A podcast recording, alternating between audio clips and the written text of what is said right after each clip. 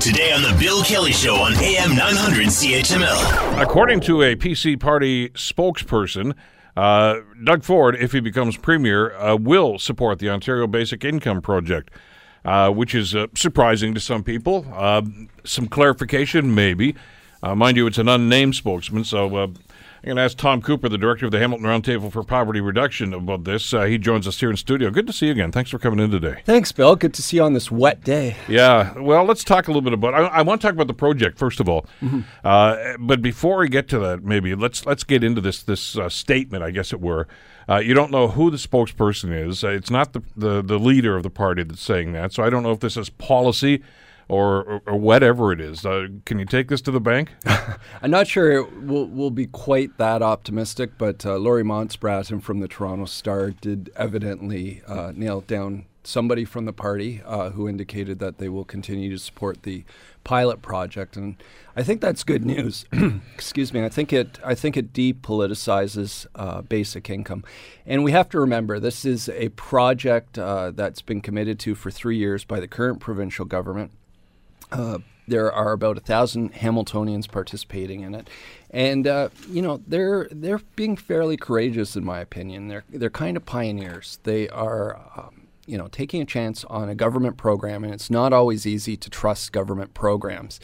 Um, and uh, you know, they are basically uh, committing to to uh, be experimented on uh, with this pilot project, and we're experimenting with real people and real lives here. Well, you told us that when when this was announced, and and and you guys were trying to find people that were going to be involved in this, that it was difficult at first because a lot of people just said, I don't, I don't think so. Exactly. It sounds like a good idea, but no, if it sounds too good to be true, it's probably too good to be true. Exactly. And and when it's the government saying it, it's one thing. Well, uh, you know that old line, you know, the worst thing that can happen is the government says, says I'm here to help you. that is true, that old axiom. Um, we, we thought it might be a good opportunity, though, uh, for individuals who uh, are living in poverty to, to get a little bit of extra income and, and really for the government to test this hypothesis around basic income. And if you're provided with a fa- financial foundation, would it improve your life? Would it improve your housing? Would it improve your uh, health? And so far, the early results of the pilot, um, just anecdotally, from what we've been able to ascertain, have been incredibly powerful. Um, we've seen uh, participants be able to purchase their first winter coat uh, for the first time ever. Um, people are eating healthier. Some people are using the uh, basic income to go back to school. Many of the participants, um, and according to the government, maybe two thirds of them are already working uh, but they're working part-time jobs, um, maybe not, maybe earning minimum wage. They're not earning enough at their jobs to escape poverty. So for them, uh, basic income is a supplement, and it's helping them to to lift themselves and their families above the poverty line you've got to know, and I, I, hope the participants understand that, that, there's there's far more than the ramifications, greater ramifications rather than just here in the province of Ontario. I mean, the federal government's watching this.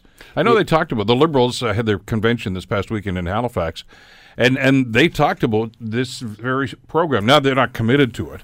Yeah. Uh, and it's not part of their policy yet, but the, it was on the docket, and people were, were and saying, "Let's see what's going on in Ontario." So this matters. It does matter, and there was a important report last week from the Parliamentary Budget Office that uh, um, was requested uh, by Pierre Poilievre, um, the Conservative MP, and uh, it, it, indicated that uh, a national basic income could cost up to forty-three billion dollars um, annually. And, and that's quite a high price tag, but until we actually look at the costs of poverty in our society. Well, that's what I mean. This is when you take statistics, Tom. And by the way, that, that $43 billion is a big number, but it would also uh, help 7.5 million people, which yeah. is also a big number. But you know, the other question that didn't get asked, and, and I don't think Mr. Poilievre asked uh, to, to, to, agency to look into this. Uh, what's the cost of, of poverty now? What's this costing us? Yeah, and, and we think here in Ontario it's costing upwards of $30 billion alone, uh, just in, in terms of healthcare costs, in terms of lost opportunities, uh, lost.